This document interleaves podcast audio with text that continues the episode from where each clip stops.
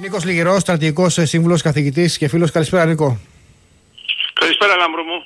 Λέμε, έχει ανοίξει συζήτηση για το αν πρέπει οι Παλαιστίνιοι να έχουν κράτος. Βεβαίως και να έχουν. Οι Κούρδοι δεν πρέπει να έχουν, που είναι και περισσότεροι. Και έχουν και μια γεωγραφική διασπορά, διασπορά σε Ιράν, Συρία, ε, Ιράκ και Τουρκία. Σε όλα τα κράτη ενδιαφέροντος.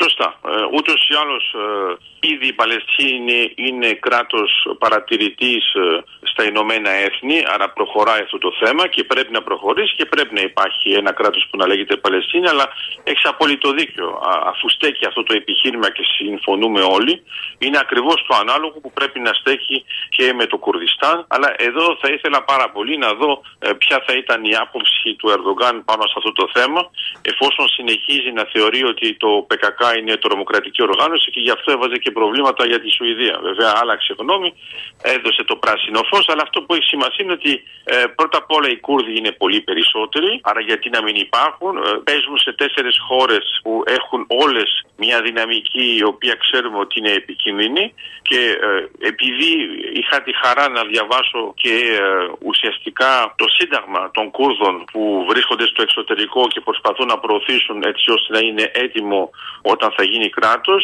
μπορώ να σου πω ότι είναι εντελώς ισορροπημένο και σε θέματα θρησκείας και σε θέματα φύλου και έχει πολύ μεγάλο ενδιαφέρον γιατί οι άνθρωποι το σκέφτηκαν με ένα σκεπτικό εντελώς διαφορετικό από αυτό που θα αναμέναμε στην περιοχή. Άρα είναι πολύ σημαντικό γιατί ούτως ή άλλως ε, οι Κούρδοι λειτουργούν και συμμαχικά προς ε, την Ευρώπη και ουσιαστικά ξέρουμε ότι η Ευρώπη και η Αμερική συμβαδίζουν πάνω σε αυτό το γεγονός ενώ για την ύπαρξη άρα πρέπει όντως να μπει και αυτό στην ατζέντα επίσημα. Πολύ ενδιαφέρον. Α κάνουμε μια μικρή παρένθεση. Τι αναφέρει έτσι, έτσι σε γενικές αδρέ γραμμές στο Σύνταγμά τους, Είναι προοδευτικό, είναι σύγχρονο; Είναι εντελώς προοδευτικό, αλλά προοδευτικό επίσης, σε ξέρω. Ε, δεν εννοώ προοδευτικό όπως το εννοούμε ναι, μερικές ναι, φορές. Ναι, ναι στην, ούτε στην Κύπρο ούτε στην Ελλάδα. Εννοώ ότι πραγματικά είναι δημοκρατικό. Δυτικό, ναι, εντάξει, ναι. Δυτικό, ας το πούμε όπως θες. Ε, και επίσης αυτό που μας, ε, ε, αν θες, ξαφνιάζει είναι ότι είναι πολύ θρησκευτικό. Δηλαδή, επειδή ξέρουν εξ αρχής ότι δεν μπορεί να υπάρχει κάτι το μονολυθικό, δεν ταυτίζουν τα, παρά, τα πράγματα και όλα με το μουσουλμανικό στοιχείο. Άρα οι άλλες θρησκείες είναι επίσημα ε, οργανωμένες μέσα στο Σύνταγμα, αναγνωρίζονται εντελώς κανονικά και όσο αφορά, όπως έλεγα, για το φύλλο, υπάρχει μια απόλυτη ισότητα. Ούτως ή το ξέρουμε ήδη ότι οι γυναίκες πολεμούν ακόμα και στο στρατό. Άρα δεν, είναι, δεν υπάρχει λόγος να μην υπάρχει αυτή η προσέγγιση. Και βέβαια, ε, μιλάμε για ένα εντελώς ε, φιλελεύθερο πλαίσιο όσο αφορά τα δύο φύλλα, δηλαδή απόλυτη ελευθερία. Όχι κάτι που είναι παράξενο που έχουμε συνηθίσει σε άλλες περιοχές. Άρα για εκεί, ε, για εκεί είναι πολύ καινοτόμο και όντως είναι σαν να είναι ένα ευρωπαϊκό σύνταγμα γιατί πολύ απλά, όπως το είπες και προηγουμένως, από τη στιγμή που έχουν πολλούς ανθρώπους στη διασπορά, βλέπουν και πώς λειτουργούν τα άλλα συντάγματα όταν είμαστε σε ένα δημοκρατικό πλαίσιο. Και γι' αυτό ε, για μένα είναι ακόμα πιο σημαντικό γιατί μπορεί να τα λέμε όλα αυτά που λέμε ας πούμε, σαν μια γενίκευση από την Παλαιστίνη στο Κουρδιστάν αλλά εγώ αν έβλεπα ένα σύνταγμα που θα ήταν εντελώς βάρβαρο θα είχα μια κάθετη άποψη. Ε. Ενώ, εδώ, ενώ εδώ το προωθώ και θεωρώ ότι είναι πολύ σημαντικό για την περιοχή. Μάλιστα. Τώρα η θέση της ε, Τουρκίας αυτή που είναι υπέρ της Χαμάς, των τρομοκρατών κλπ. Είναι σαφές ότι παίζει στρατηγικά το σκληρό Ισλαμικό χαρτί έχοντας ε, κατά νου το βάθος των ε, Ισλαμικών πληθυσμών μέχρι την Ασία κλπ. Αυτό όμως την φέρνει σε αντίθεση με το Ισραήλ. Προφανώς το Ισραήλ δεν πρόκειται να ξεχάσει τη στάση της Τουρκίας αυτή τη δύσκολη στιγμή. Οι Αμερικανοί μπορεί να κάνουν την ανάγκη φιλοτιμία, αλλά προφανώς έχουν δεύτερες και τρίτες σκέψεις. Το κουρδικό θα μπορούσε να ανοίξει ως αντιστάθμισμα όλων αυτών που γίνονται. Ναι, αλλά όχι άμεσα, γιατί θεωρούν όλοι ότι έχουμε πολλά μέτωπα που είναι ανοιχτά γιατί η Μέση Ανατολή είναι κριτική. Άρα ε, νομίζω ότι αυτό θα είναι πιο πολύ όταν θα είμαστε στην αποκλιμάκωση γιατί θα είναι μια επίπτωση σαν μια ουρά του φαινομένου που ζούμε Ε, να το κάνουν τώρα δεν θα ήταν ένα καλό timing, αλλά αμέσως μετά νομίζω θα ήταν χρήσιμο για να καταλαβαίνει και η Τουρκία ποιες είναι οι επιπτώσεις όταν κάνεις τέτοιες βάρβαρες δηλώσεις ε, και εκφράζεσαι με έναν τόσο ελεύθερο πλαίσιο ε, στην πραγματικότητα ενώ είσαι μέσα στο ΝΑΤΟ και υποτίθεται όταν διεκδικείς να μπεις στην Ευρωπαϊκή Ένωση. Άρα νομίζω ότι ξεκάθαρα προσπαθεί να κοιτάξει τις Ισλαμικές χώρες αλλά ένα πράγμα που ξεχνάει από ό,τι φαίνεται είναι ότι ε, ειδικά οι Άραβες, γιατί μην τα ταυτίζουμε όλα, δεν είναι όλοι οι μουσουλμάνοι οι Άραβες κτλ. Ναι, ναι, ναι. ενώ και ανάποδα. Ναι, ναι. Ε, η Τουρκία δεν είναι αραβική χώρα. Άρα όπως και να το θέλουμε, θυμούνται όλοι τι έκανε η Οθωμανική Αυτοκρατορία στις αραβικές χώρες. Άρα ε, δεν μπορεί ας πούμε ο Ορντογκάν να, να το παίζει ότι είναι ο Λόρενς της Αραβίας. Καμία σχέση. Ναι. Άρα λέω απλώς ότι όλοι ξέρουν ακριβώς τι είναι, όλοι ξέρουν ότι προωθεί ένα νέο Οθωμανικό δόγμα και αυτό το νέο Οθωμανικό δόγμα δεν έχει καμία σχέση με κάτι που θα μπορούσε να ήταν συμβατό με τον αραβικό κόσμο. Άρα δεν φτάνει να είσαι μόνο στο Ισλάμ και επιπλέον όταν κοιτάζεις, ας πούμε, πώς είναι οι χώρες Ιράκ, Ιράν, Σαουδική Αραβία σε επίπεδο Ισλαμικό, θεωρούνται ότι πολύ πιο πάνω και ότι η Τουρκία δεν αξίζει καν για παράδειγμα προς μίμηση, γιατί πάντοτε έχει αυτό το κοσμικό στοιχείο. Μάλιστα. Σε ό,τι αφορά τώρα στο μέτωπο καθ' αυτό, στο Ισραήλ, εδώ φαίνεται ότι αυτό που βασικά γνωρίζαμε όσοι ασχολούμαστε, ότι το Ισραήλ παρά την στρατιωτική του ισχύ, την κουλτούρα ασφαλείας που έχει κλπ. Ε, δεν έχει εύκολη λύση. Βασικά δεν έχει καθόλου λύση σε ό,τι αφορά μακροπρόθεσμα στρατηγικά το θέμα της ασφαλείας του. Μόλις έγινε απόπειρα να αποκατασταθούν οι σχέσεις με τις χώρες του κόλπου κλπ. για να γίνει μια αρχή μιας νέας Μέσης Ανατολής, τορπιλίστηκε.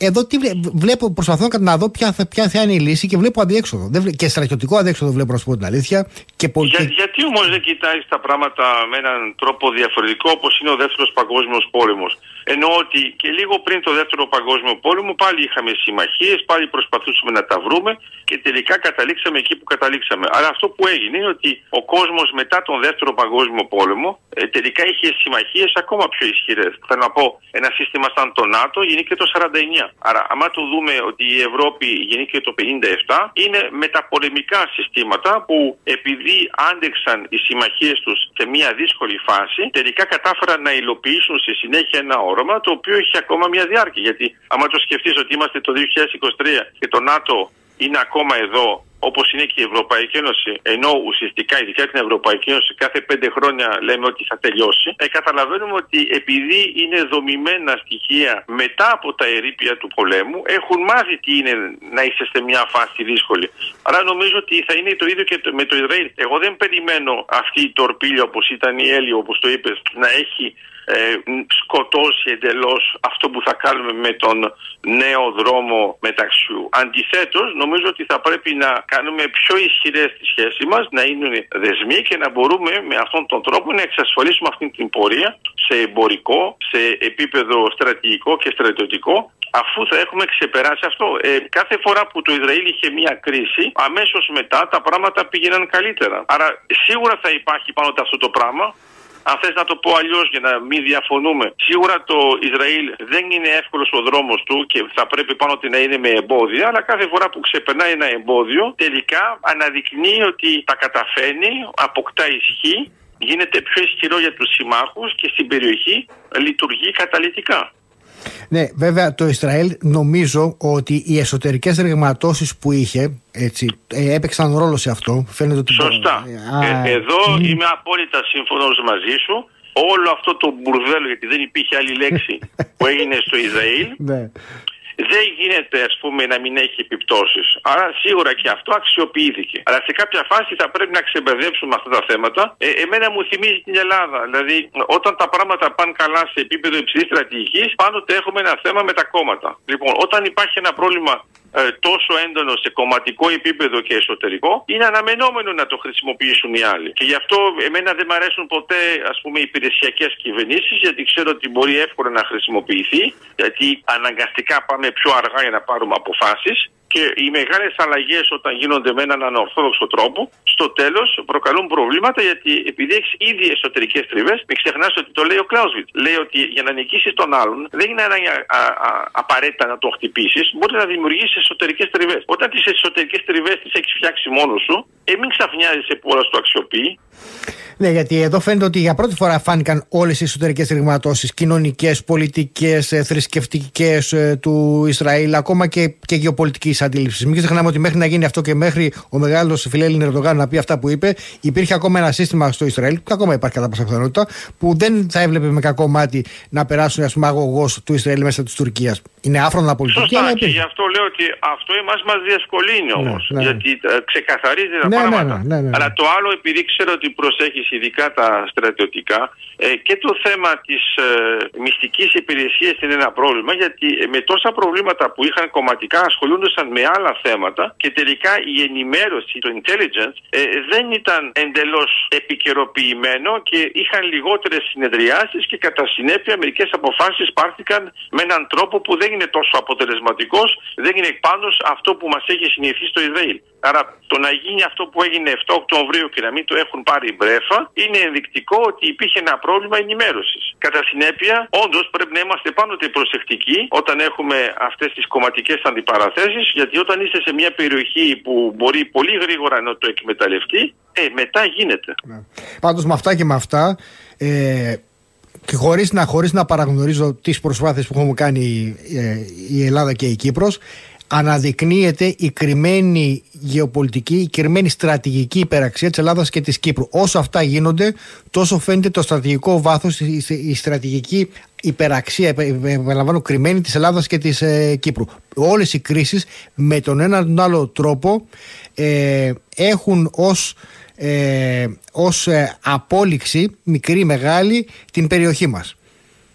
Σωστά, σωστά. Όχι, συμφωνώ απολύτως. Ε, σίγουρα δεν πρέπει όμως ε, να τα ισοπεδώσουμε. Ενώ ότι η στρατηγική μας σε επίπεδο υψηλής στρατηγικής για τα ενεργειακά, ακόμα και τα οικονομικά είναι πάρα πολύ καλή. Απλώς εδώ τι γίνεται. Οι, οι κινήσεις του Ερντογκάν μας βοηθούν γιατί ουσιαστικά όταν πατώνει ο άλλος εσύ φαίνεσαι σαν ουρανοξύστης. Ναι, ναι. Γιατί αυτό είναι η μεγάλη διαφορά. Θέλω να πω δεν είναι μια κίνηση θεαματική που έγινε από την Ελλάδα ή από την Κύπρο για να αποκτήσει την πρωτιά. Αλλά όταν ο δεύτερος που συνεχώς έρχεται εδώ για να σε πρίξει και ξαφνικά κάνει τέτοιες δηλώσεις προς όλες τις κατευθύνσεις ε, μην ξαφνιάζεις. Ξέρεις κάτι, εγώ βλέπω το ίδιο πράγμα και με το θέμα της Ρωσίας. Δηλαδή, άμα η Ρωσία είχε μπει έτσι μουλοχτά μόνο στο Ντομπάς και στο Λουχάνς και τίποτα άλλο.